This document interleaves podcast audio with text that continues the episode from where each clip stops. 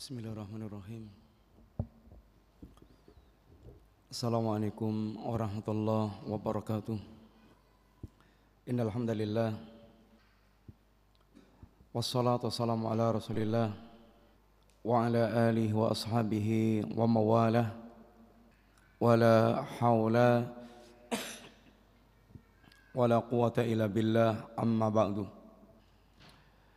Alhamdulillah Ikhwati fillah Rahimani wa rahimakumullah Ikhwan dan akhwat yang dirahmati Allah Subhanahu wa taala. Yang pertama kita bersyukur kepada Allah yang masih memberikan kesempatan kepada kita untuk bisa lebih berbenah diri memperbaiki agama kita sebagai bekal terbaik kita untuk menghadap Allah Subhanahu wa taala. Dan berbahagialah bagi setiap kita yang Allah Subhanahu wa taala gerakkan hati kita dengan taufik Allah untuk memiliki semangat belajar agama.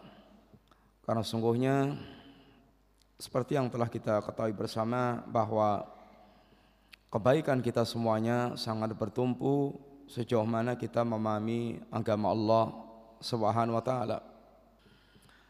Dan Terlebih ketika kita dipertemukan oleh Allah dengan orang-orang yang mengajarkan pada kita masalah akidah perkara terpenting dalam agama seorang muslim sebagaimana yang telah sering kita dengarkan ungkapannya di mana Allah Subhanahu wa taala menjadikan pokok agama ini adalah pada akidahnya. Yang ketika Allah memberikan tamsil dengan tamsil syajaratun thayyibah alam tara kaifa daraballahu mathalan kalimatan thayyibatan kasyajaratin thayyibah asluha thabitun wa far'uha fis sama tu'ti ukulaha kullahinin bitni rabbiha Tidakkah anda perhatikan bagaimana Allah membuat tamsil tentang kalimat thayyibah kalimat tauhid kalimat la ilaha illallah, kalimat iman, kasyajaratin tayyibah, seperti pohon yang baik. Akarnya kuat, aslu asabitun, wa far'u fis sama, batang percabangannya menjulang tinggi, tu'ti ukula kulahinin bitni rabbiha.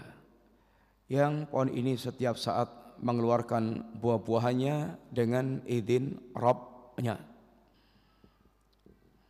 Pohon yang bagus pohon yang digambarkan Allah pohon yang ideal. Pohon yang buahnya lebat keluar setiap saat. Batangnya kokoh menjulang. Ini semuanya berdiri di atas akidah di atas pondasi akar yang kuat. Sehingga agama ini pintunya adalah akidah. Sebagaimana menjadi kesepakatan semua dakwah para nabi dan rasul bukan mereka bersepakat tetapi Allah yang mengajarkan nabi dan rasul dalam setiap dakwah mereka mereka berdakwah pertama kali yang mereka sampaikan adalah hal yang berkaitan dengan i'tiqad hal yang berkaitan dengan akidah. Di antara kesalahan kaum muslimin belajar Islam tapi bukan berawal dari akidah. Sehingga keliru dalam memandang Islam atau berislam tanpa memiliki pijakan yang kokoh dalam beragama ini adalah memasuki rumah tidak melalui pintunya pintu agama ini atau rumah agama ini pintunya adalah kita masuki melalui pintu akidah. Karena di atas akidah pula nanti akan dibangun sekian banyak amalan yang itu hanya akan bisa ya ini berjalan baik, tumbuh baik apabila seorang memiliki akidah yang kokoh. Para ulama kita pula sangat perhatian dengan masalah akidah. sehingga mereka mendidik umat takhasus mereka apa pun ilmunya tetapi ketika mereka mengajarkan agama kepada manusia selalu memiliki perhatian besar tentang masalah akidah jika mereka orang-orang yang berjalan di atas manhaj ahlus sunnah wal jamaah maka berbahagialah ketika kita dipertemukan dengan para ulama para guru-guru kita yang menuntun kita dalam beragama dari pintu akidah ini. Sehingga kita mengenal Allah yang kita sembah kita memiliki keyakinan-keyakinan yang benar tentang nabi yang diutus oleh Allah taala sehingga bisa menata agama sesuai dengan susunannya meletakkan yang paling utama di tempatnya dan membangun semua amalia agama di atas pondasi yang diajarkan oleh Allah dan Rasulnya ini. Akhwatillah, pelajaran kita yaitu Al-Aqidah Al-Wasitiyah satu di antara kitab silsilah akidah yang disarankan oleh para ulama untuk kita pelajari. Di antara silsilah akidah yang disarankan para ulama bagi para pemula dalam meniti jenjang pelajaran akidah di antaranya adalah Al-Usul Al-Thalatha Syekh Muhammad bin Abdul Wahab rahimallahu taala. Kemudian Kitab Tauhid juga Syekh Muhammad bin Abdul Wahab rahimallahu taala. Kemudian Kashfus Syubhat juga risalah Syekh Muhammad bin Abdul Wahab rahimahullah taala. Kemudian di antaranya ada Al-Aqidah Al-Wasitiyah Syaikhul Islam Ibnu Taimiyah.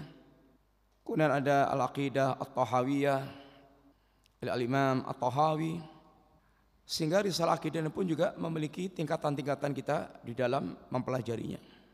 Karena belajar akidah juga mesti bertahap dari yang dianggap sederhana sampai kemudian naik tingkatannya sehingga kita akan kokoh di dalam memahami akidah al-sunnah wal jamaah.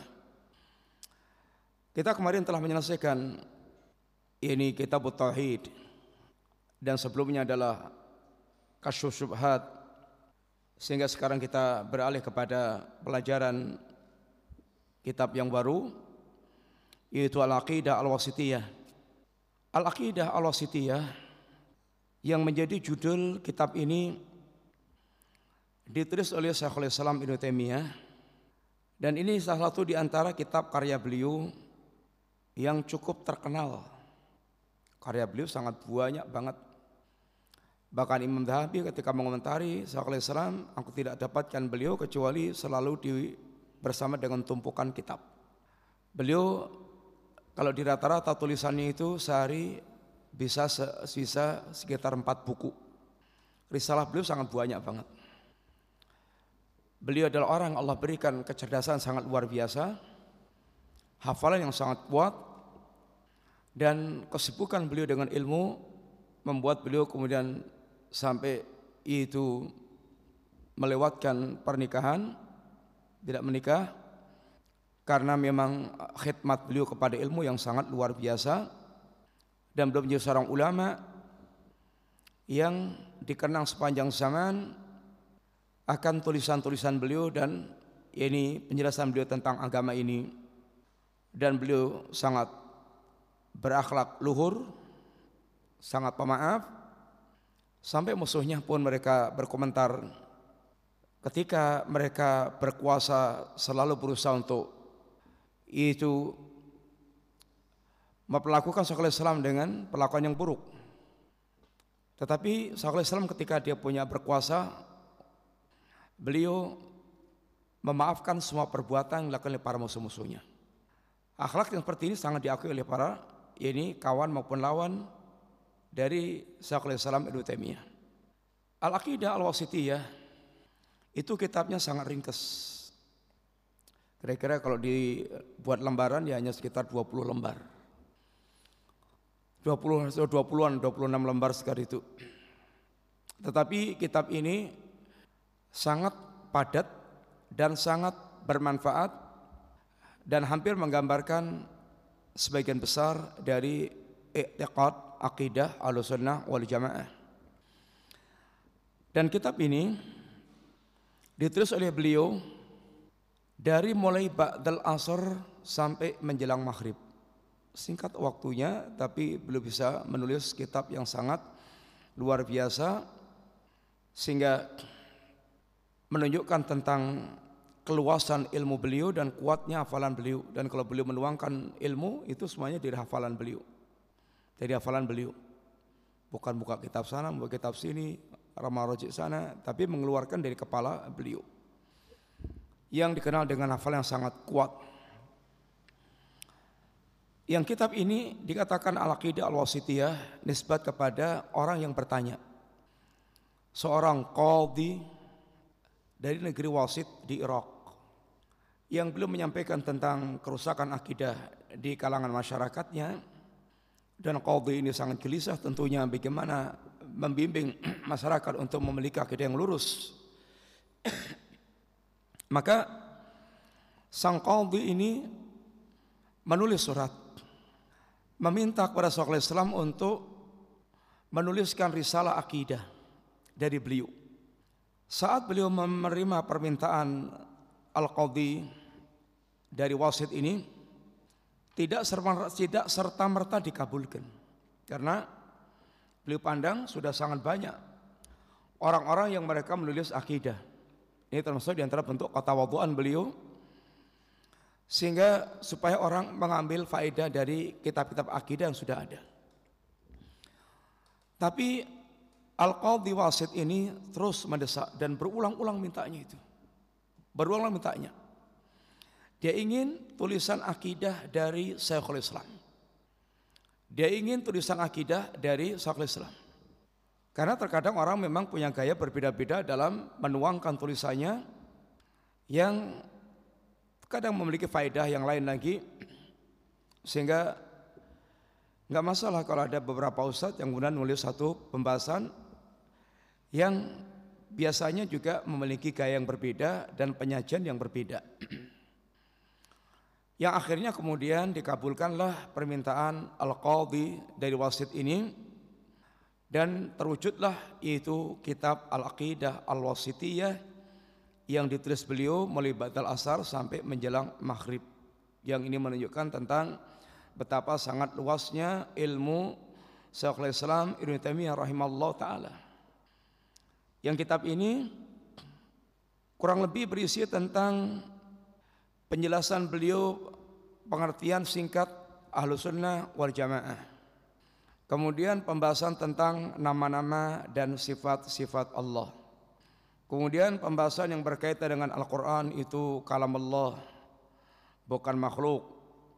Kemudian pembahasan yang berkaitan dengan masalah iman, masalah tauhid, masalah sahabat, masalah syafaat di hari kiamat, dan beberapa pembahasan yang berkaitan dengan akidah Ahlussunnah wal Jamaah. Dan beliau tidak lupa mencantumkan dalam kitab ini pula pembahasan akhlak. Sehingga akhlak itu para ulama sering masukkan dalam pembahasan kitab akidah mereka yang menunjukkan bahwa sesungguhnya akhlak merupakan bagian tuntutan akidah. Seorang yang mereka akidahnya bagus itu pasti akan perhatian dengan akhlak. Karena akhlak itu sungguhnya adalah cerminan dari akidah seorang muslim. Sehingga orang yang mereka khatam Al-Aqidah Al-Wasitiyah ini tentu apabila dengan penjelasan yang cukup itu telah tergambarkan akidah Ahlussunnah wal Jamaah telah memiliki gambaran tentang walaupun secara global tentang akidah Ahlussunnah wal Jamaah. Dan ada beberapa alasan kenapa kita masih harus belajar akidah Al-Aqidah Al-Wasitiyah ini. Di antara alasan kita belajar kitab ini Al-Aqidah Al-Wasitiyah ikhwan. Di antaranya yang pertama bahwa kandungan risalah dalam kitab Al-Aqidah Al-Wasitiyah ini itu pijakannya itu Al-Quran, As-Sunnah, ijma' para salaf, baik lafat maupun maknanya. Ini adalah apa yang ada dalam kitab Al-Qidah Al-Wasitiyah. Dasar yang digunakan itu adalah Al-Quran, As-Sunnah, ijma' para salaf, lafat dan maknanya.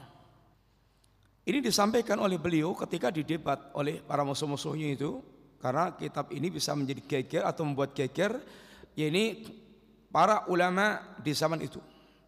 Maka beliau sampaikan kepada mereka di antaranya wa ana taharraitu fi hadhil aqidah ittiba al-kitab wa sunnah. Saya berusaha untuk menukil dalam akid pembahasan akidah ini mengikuti Quran dan Sunnah. Dan beliau menegaskan wa kullu lafdhin dzakartuhu fa ana azkuru bihi ayatan au hadithan au ijma'an salafiyan. Dan setiap lafat dan setiap lafat yang aku sebutkan aku nukil ayatnya, hadisnya dan ijma' salaf. Maka alangkah sangat kokohnya kitab ini. Yang pembahasannya semuanya berpijak kepada dalil Quran, dalil sunnah yang sahihah, dan ijma'nya para salaf. Dan ini adalah kitab yang seperti ini adalah kitab yang sangat kokoh. Karena ilmu itu kembalinya ke situ. Ilmu itu adalah qala Allah wa qala Rasul. Apa yang Allah katakan dan apa yang dikatakan Rasul dan apa yang difahami oleh para salaf. Itulah hakikat ilmu. Sehingga orang yang paling berilmu, orang paling menguasai kitab Allah, Al-Quran, sunnah Nabi, dan akwalnya para salaf. Itu hakikat ilmu. Ini yang pertama. Anda akan temukan hal yang sangat berbeda. Kitab-kitabnya Al-Sunnah dan kitabnya Al-Bidah. Kitabnya Al-Sunnah, mereka betul-betul iqamatul hujjah, menegakkan hujjah. Sehingga agar orang betul-betul jelas tentang agama Allah yang agama Allah ditegakkan dengan dasar wahyu dengan dalil wahyu. Agama ini ditegakkan di atas wahyu, bukan di atas akal. Dan ini ditegaskan oleh para Nabiullah alaihissalam ketika menyebutkan tentang kebatilan yang ahlul batil seperti Nabiullah Yusuf umpamanya. Ketika menyampaikan kepada temannya dalam sepenjara, ya sahibai sijni, a'arbabun mutafarriqun khairun amillahul wahidul qahar. Wahai kawanku dalam penjara, apakah sesembahan yang berantakan yang bermacam-macam itu lebih baik ataukah Allah yang tunggal yang ma perkasa? Tentu Allah lebih baik dari semua sembahan yang bermacam-macam apalagi dijelaskan bagaimana mereka tidak memiliki sifat-sifat yang layak untuk disembah. Lalu di antara perkataan uh, Nabi Yusuf, "Ma ta'buduna min dunihi illa asma'an sammaitumuha antum wa aba'ukum ma anzalallahu biha min sultan." Tidaklah yang kalian sembah Tidaklah yang kalian sembah selain Allah itu kecuali hanyalah nama-nama yang kalian dan bapak kalian rumuskan sendiri yang tidak ada keterangannya dari wahyu.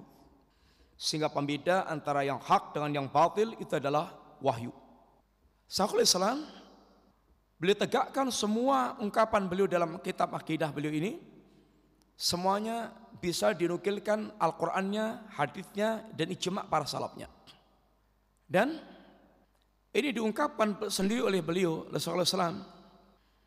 Bahkan beliau memiliki tantangan kepada para musuhnya itu untuk membuktikan apakah ada perkataan beliau yang menyelisih ijma' salat. Orang-orang mereka menuduh Rasulullah SAW membuat agama baru.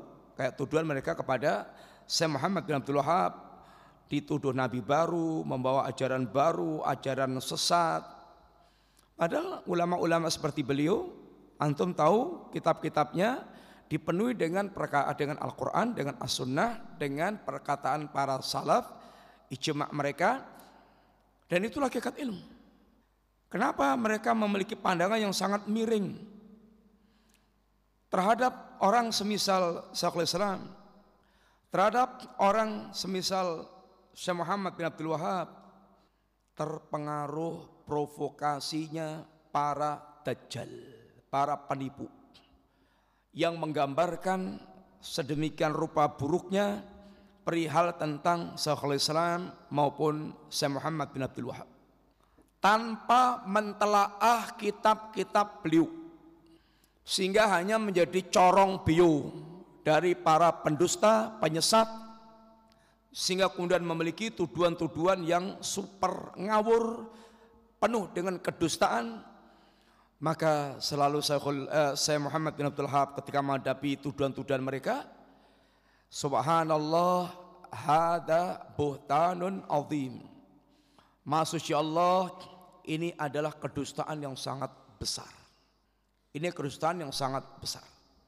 Karena memang musuh-musuh dakwah tauhid mereka tidak akan bisa memadamkan cahaya dakwah tauhid kecuali dengan menebar kedustaan. Dengan menebar tuduhan-tuduhan palsu sebagaimana Abu Jahal dan kawan-kawan yang ingin memadamkan dakwah Rasulullah SAW tidak ada cara lain kecuali dengan cara membuat ungkapan-ungkapan palsu tentang Rasulullah Sallallahu Alaihi Wasallam.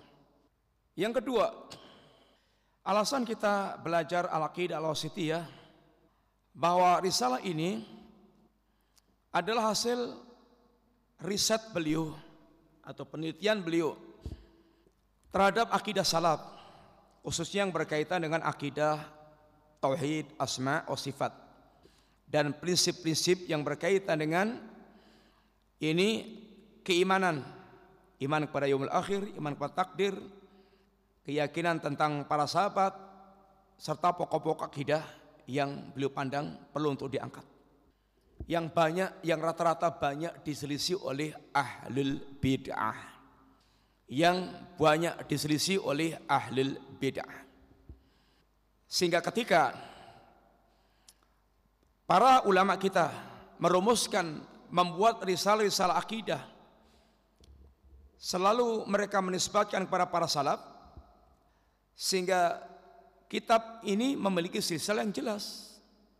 Memiliki silsilah yang jelas kenapa kita berakhir demikian ini ayatnya ini hadisnya dan ini silsilah salafnya Sampai para salaf sehingga bisa menunjukkan tentang bagaimana para sahabat, para salaf betul-betul mewariskan akidah yang seperti itu. Ahlul bid'ah ke mana mentoknya? Kepada tokoh mereka.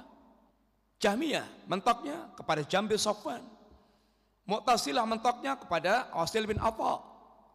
Asyair As'ariyah mentoknya pada yang mereka klaim sebagai akidah Syabul Hasan Al-As'ari. Untuk bisa betul-betul membuktikan akidah mereka sampai kepada para salaf, nggak mungkin bisa.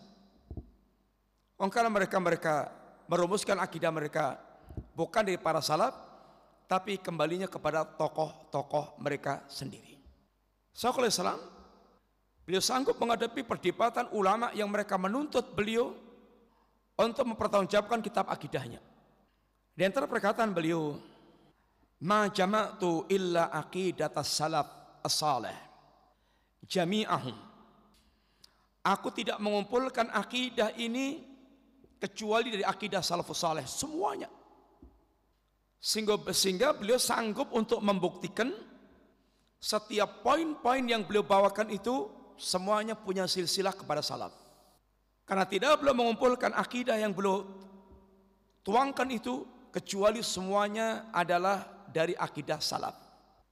sangat memuaskan, sangat meyakinkan sangat bisa dipertanggungjawabkan dan beliau sanggup menghadapi ulama-ulama yang menggugat risalah yang beliau sebarkan. Yang ketiga, di antara alasan kita belajar al-aqidah al-wasitiyah bahwa beliau di dalam merumuskan kitab akidah beliau yang beliau tulis dengan sangat teliti dari hasil rumusan akidah para salaf Beliau bahwa beliau bahkan menantang memberikan waktu kepada orang-orang yang mereka mengingkari risalah beliau yang tidak setuju dengan risalah beliau yang dianggapnya risalah beliau tidak sejalan dengan akidah Nabi dan para sahabat beliau waktu beliau, beliau kasih waktu tiga tahun. Beliau kasih waktu tiga tahun untuk membuktikan ada enggak satu kalimat pun dari kalimat beliau yang menyelisih salat Ditantang oleh beliau. Beliau katakan, Qad amhaltu kulla man khalafani fi syai'in minha. Thalatha sinin fa in jaa bi harfin wahidin an ahadin minal quruni thalatha allati athna 'alaiha an-nabiy sallallahu alaihi wasallam haitsa qala khairul quruni qarni khairul qurun alladhi buistu fihi thumma alladhina yalunahum thumma alladhina yalunahum yukhalifu ma dzakartuhu fa ana arji'u an dhalik. Beliau katakan qad amhaltu kulla man khalafani fi syai'in minha thalatha sinin. Aku kasih waktu kepada setiap orang yang mereka menyelisihi atau tidak menyetujui apa yang aku tulis dalam risalah ini tiga tahun. Aku kasih waktu tiga tahun. Kalau mereka bisa mendatangkan satu pembahasan, satu kalimat yang menyelisihi kurun terbaik, ini para sahabat Nabi. Tiga kurun terbaik sahabat tabi'in, atba'ut tabi'in, yang Nabi mengatakan tentang mereka adalah khairul kurun, sebaik-baik kurun, itu kurun pada sama Nabi, lalu berikutnya, berikutnya alias sahabat, tabiin, atba'ut tabiin. Kalau mereka bisa mendatangkan apa yang aku tulis itu satu kalimat atau pembahasan, dia bisa menyebutkan bahwa aku menyelisih para salaf, aku akan kembali, aku akan rujuk kepada akidah salaf. Karena semua yang beliau tuangkan itu hasil perasan dari warisan para salaf. Ini menunjukkan betapa sangat kokohnya ilmu beliau dan yakinnya bagaimana beliau menuangkan ilmunya yang akan bisa dipertanggungjawabkan kepada siapa pun. Yang keempat, risalah ini ada risalah yang memang tipis. Kira-kira ya tadi 26 halaman. Akan tapi kandungannya mencakup sebagian besar permasalahan akidah, pokok-pokok akidah al-sunnah, dan kemudian dilengkapi dengan pembahasan akhlak al-sunnah dan risalah ini banyak dipuji oleh para ulama. Risalah ini banyak dipuji oleh para ulama. Seperti di antara Imam Adhabi, beliau ah, mengatakan dengan ungkapan waqa'al ittifaq ala anna hadhil mu'taqad salafiyun jayyid ada kesepakatan bahwa apa yang tertuang dalam risalah beliau Akidah Wasitiyah ini adalah mu'taqad salafi jazid. Mu'taqad akidah salafiyah yang sangat yang bagus yang benar. Ini pujian Al-Imam Adhabi. Nah Al-Imam Adhabi termasuk muridnya Syekhul Islam. Murid-murid beliau di antara yang kelihatan besar-besar Imam Adzabi Al-Imam Ibnu Katsir Al-Imam yaitu Ibnu Rajab Al-Hambali ini adalah termasuk yang murid beliau yang ini cukup dikenal yang kualitas muridnya menunjukkan kualitas gurunya. Seandainya uh, Syekhul Islam tidak dikenal kecuali melalui muridnya, maka cukuplah menunjukkan tentang kehebatan Syekhul Islam apalagi beliau memiliki karya tersendiri yang sangat luar biasa dan uh, bagaimana para ulama bicara tentang Syekhul Islam dan sangat banyak pujian para ulama. Ibnu Rajab Al-Hambali belum mengatakan pula waqal ittifaq ada kesepakatan ala anna hadhi ala anna hadhi aqidatan salafi sunniyan salafiyan sunniyatan salafiyatan ada kesepakatan bahwa apa yang tertuang di dalam akidah al-sunnah, akidah awasatiyah ini adalah akidah salafiyah sunniyah. Akidah sunniyah salafiyah. Betul-betul akidah yang semuanya punya nisbat kepada ini para salaf. Sehingga alasan-alasan ini membuat kita cukup yaitu beralasan kita belajar akidah al-wasitiyah yang memiliki yaitu kualitas yang sangat berbobot yang telah teruji telah dijawab atas perdebatan para ulama yang mendebat kitab beliau dan isi kandungan yang sangat yaitu uh, mencakup poin-poin akidah al-sunnah wal jamaah. Sebelum kita bicara tentang kitab ini kawan secara atau mengambil faedah dari kitab beliau, Tentu kita perlu sedikit mengenal siapa itu Syekhul Islam Ibnu Taimiyah rahimahullah taala. Beliau namanya adalah Abdul Abbas Ahmad Ibnu Syihabuddin Abdul Halim bin Majduddin Abdul Barakat Abdul Salam bin Abdullah bin Abdul Qasim Al-Harni Ibnu Taimiyah ini julukan nisbat kepada kakeknya. Sehingga beliau adalah ini Abdul Abbas Taqiyuddin Ibnu Syihabuddin Abdul Halim ini adalah di antara nama lengkap ini Syekhul Islam Taimiyah. Beliau dikenal dengan orang yang memiliki kecerdasan yang sangat luar biasa. Beliau hafal Al-Qur'an di usia belum balik. Kemudian beliau mulai menulis umur 17 dan mulai mengajar umur 20-an dan beliau dikenal dengan yaitu kekokohan ilmunya sehingga kalau beliau bicara suatu bidang ilmu seakan-akan ilmu beliau hanya itu. Beliau bicara masalah tafsir seakan-akan ilmu beliau hanya tafsir saja. Beliau bicara masalah hadis seakan-akan ilmu beliau hanya hanya hadis saja yang menunjukkan tentang kedalaman ilmu beliau. Menguasai, sangat menguasai berbagai macam cabang yaitu keilmuan. Dengan sangat mendalam. Dan beliau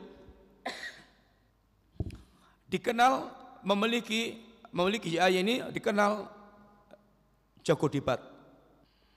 Dan untuk masuk ke wilayah mujadalah ini ikhwan, bekalnya masih berlebih bekal tentang kematangan ilmu syariatnya sehingga memiliki kesiapan untuk betul-betul menaklukkan musuh. Yang kedua bekal penguasaan tentang ilmu kesesatan yang ada pada musuhnya sehingga sangat menguasai medan di mana letak ya ini celah-celah kelemahannya ibaratnya pendekar itu tahu tentang kelemahan musuh di mana letak titik-titik kelemahannya itu kesesatannya itu dan mesti memiliki mentalitas pendebat. Tidak emosional, punya kelapangan dada, punya ketenangan. Ini tidak sembarangan orang punya, tidak tidak setiap orang dia memiliki hal seperti itu. Kadang dia berilmu tetapi nggak bisa menguasai ya ini dirinya. Ini akan bisa menjadi titik lemah dalam ini perdebatan. Buku beliau sangat banyak sehingga kalau di rata-rata beliau sehari itu bisa menulis empat buku. Saking banyaknya sampai lima ratusan jilid kita beliau dan panjang-panjang, panjang lebar. Dan setiap orang mentelaah karya beliau mesti membutuhkan konsentrasi yang sangat ini penuh untuk memahami dan betul-betul bisa itu mengambil faidah dari risalah beliau. Dan beliau banyak kitab rudut bantahan terhadap ahlul bidah syiah rafidah aklaniun ahlul kalam kemudian kuburiyun dan al bidah yang lainnya sehingga dari situ banyak musuh-musuh yang berusaha untuk selalu mencelakakan beliau apalagi ketika al bidah ini dia dekat dengan penguasa selalu akan memberikan fatwa provokatif untuk menangkap Syekhul Islam, memenjara atau mengusir atau membunuh. Sehingga Syekhul Islam memiliki ungkapan yang sangat indah yang menunjukkan tentang ketenangan beliau. Ma yaf'aluna a'da'i. Apa sih yang diinginkan para musuh-musuhku itu? Inna jannati bisadri. Sesungguhnya surgaku ada di dadaku. Maksudnya ke mana pun beliau pergi, il, ini surganya akan mengikuti beliau. Fa'in qataluni faqatli sahadah. Kalau seandainya mereka berhasil membunuhku, dalam kata bulanku adalah syahadah, syahid. Ini kebahagiaan yang sangat tinggi. Wa in habasuni fahabsi khulwah. Kalau mereka menangkapku dan memenjaraku, dalam kata penjaraanku adalah khulwah. Halwatnya dia dengan sang kasih Allah Ta'ala. Bahkan kata beliau, hadiah musuhnya yang sangat besar adalah ketika beliau dijebloskan dalam penjara Betapa sangat nikmatnya beliau dengan Allah Robnya dan seandainya diganti dengan emas sepenuh gudang itu masih belum mencukupi dengan kebahagiaan yang berasakan ketika di penjara. Wa in taraduni Kalau seandainya mereka mengusirku dalam kata usiranku adalah plesir, rehlah, yaitu wisata. Ini adalah semuanya kebahagiaan bagi beliau. Sehingga beliau mengatakan inna fitunya jannatan. Di dunia itu ada surga. Malam yadkhulha lam yadkhul jannatal akhirah. Barang siapa yang dia tidak pernah masuk surga dunia, dia tidak akan masuk surga akhirat. Beliau bahkan saking banyaknya di penjara, beliau meninggal dalam penjara. Beliau secara materi orang yang paling boleh jadi sangat sedikit materinya. Beliau sering dikasih hadiah. Ini hadiah sangat banyak, tapi rata-rata semua hadiah beliau atau yang diberikan kepada beliau, beliau bagikan kepada orang lain. Dan beliau sering menolak hibah, hadiah dalam rangka untuk menjadikan dirinya free, bebas, tidak terikat dengan siapa pun sehingga izahnya dalam menyampaikan agama Allah kebebasannya dalam menyampaikan agama Allah tidak terikat oleh siapa pun. Sehingga resikonya Beliau minim fasilitas dalam rangka untuk betul-betul menyampaikan agama Allah Subhanahu taala. Beliau memiliki akhlak yang sangat luar biasa. Sebuah kisah yang dikisahkan berkaitan dengan Syekhul Islam seperti di antaranya di zaman Sultan Ibnu Qalawun yang Ibnu Qalawun dikelilingi oleh ulama ahlul bid'ah yang sangat penjilat kepada sang sultan. Sehingga mereka mengeluarkan fatwa untuk menangkap Syekhul Islam atau membunuh Syekhul Islam. Oleh Ibnu Qalawun ditangkap di penjara. Satu waktu Ibnu Qalawun dicungkel atau di, di apa itu di uh, kudita oleh Jasingkir. Sehingga terjungkalah Ibnu Qalawun dan naiklah Jasingkir. Saat Jasingkir berkuasa, ulama penjilat ini dia beralih menjilat jasingkir. Betapa sangat mendidiknya darah Ibnu Qalawun melihat pemandangan itu sehingga Ibnu Qalawun bertekad untuk mengkudeta jasingkir dan Allah takdirkan berhasil. Ketika Ibnu Qalawun berkuasa lagi, ulama penjilat ini ingin kembali menjilat yakni Ibnu Qalawun. Tapi pulau berapa sudah sangat mendidiknya darah beliau, maka dikeluarkanlah Syekhul Islam dari penjara. Bahkan disertai dengan ditunjukkannya surat fatwa para ulama-ulama penjilat tadi yang memfatwakan untuk yaitu membunuh Syekhul Islam. Harapannya Ibnu Kalawun supaya Syekhul Islam berfatwa mereka dibantai aja, dibunuh aja. Tapi justru dengan syafaat Syekhul Islam ulama-ulama penjilat ini dia bisa kembali lagi kepada Ibnu Qalawun. Ini akhlak Islam. Saat Ibnu Qayyim menyampaikan berita tentang kematian musuh bebuyutannya, musuh yang sangat ini antipati dengan Syekhul Islam, disangkanya Syekhul Islam akan gembira dengan hal itu.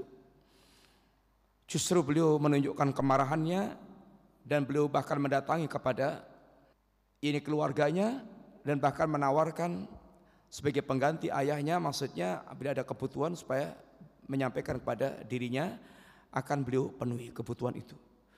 Ini di antara akhlak Syekhul Islam. Waktunya sangat barokah, jiwanya sangat kokoh, dadanya sangat lapang, hatinya sangat tenang, memancar pancaran-pancaran kebahagiaan dan sinar kehidupan yang bisa menyingkap kegelapan. Ibnu Qayyim dia ceritakan kami murid-murid Islam ketika mengalami gelapnya jiwa sekelas Ibnu Qayyim yang digelar dengan al-alamah bisa mengalami ya ini kehidupan yang ya, menyesakkan. Maka kami datangi guru kami Islam. Kami dengarkan aliran kalimatnya, kami tatap wajahnya, maka aliran kalimatnya seakan menyingkap sinar yang menyingkap kegelapan sehingga dada itu kembali lapang dan kegelapan itu seakan tersingkap sehingga menjadi terang benderang ketika mereka menjumpai sang guru yaitu Syaikhul Taimiyah.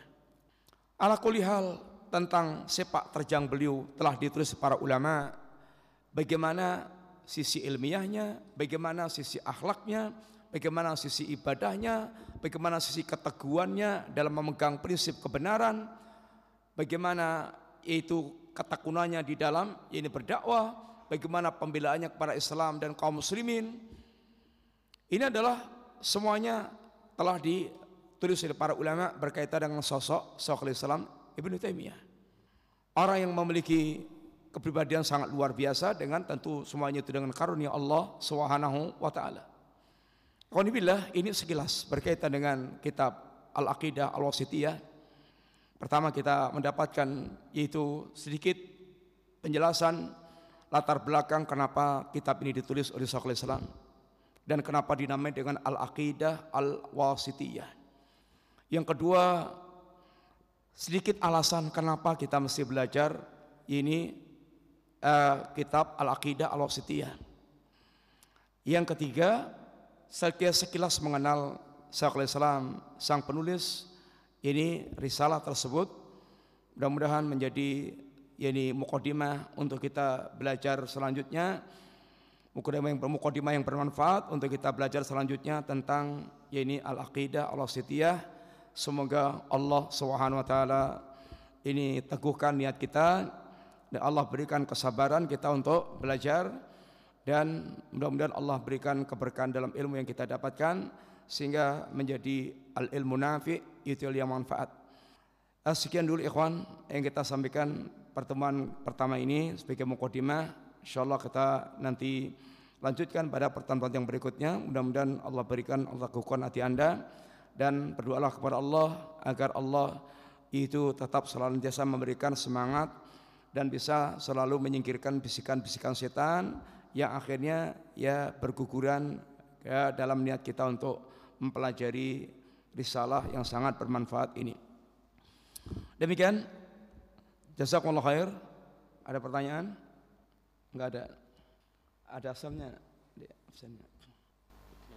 Yang offline Adi Mahendra. Nih. Agus Agus Vera dari mana Pak? Bantul. Faris. Gunawan. Oh Mas Gun. Muhammad Samsul Ma'arif. Ada. Muhammad Cahyo. Ya Muhammad Novel. Nisam. Nova ya Raden Indra. Reza. Reza. Rino Sam. Al Qadri Tri Puwono. Wahyu Utama. Wahyu Triadi online. Yusuf. Ya, ini yang offline. Sudah yang online ini sama ini Antung ini akhwat, ini akhwat. Yang ikhwan ini. Abdullah Ahmad, Adnan, Ahmad Zaidan, Ahmad Zaki, Ahmad Zulfikar, Pak Bin, Duriat, Glenn, Heru, Kurniawan, Lokman, Muhammad Alwi, Muhammad Abdillah, Muhammad Bahrul Alam, Musni, Reno, Riko, Riko pakai C, Riko pakai K, Riko Moduto, Riko Firmanda, Rafiq, Rudi, Rudianto, Safanda, Taufik Hidayat, Teguh Muhammad, Tio, Tri, Victor, Widianto, Yasir, Umar, Hendiansah, Riki, Adi Mahendra. Ya, ya mudah-mudahan Allah ikhwan teguhkan hati kita untuk kita niat sama-sama belajar mengambil faedah dari kitab Al-Aqidah Al-Wasitiyah. Mudah-mudahan Allah berikan manfaat untuk kita semuanya. Jazakumullah khair. Assalamualaikum warahmatullahi wabarakatuh.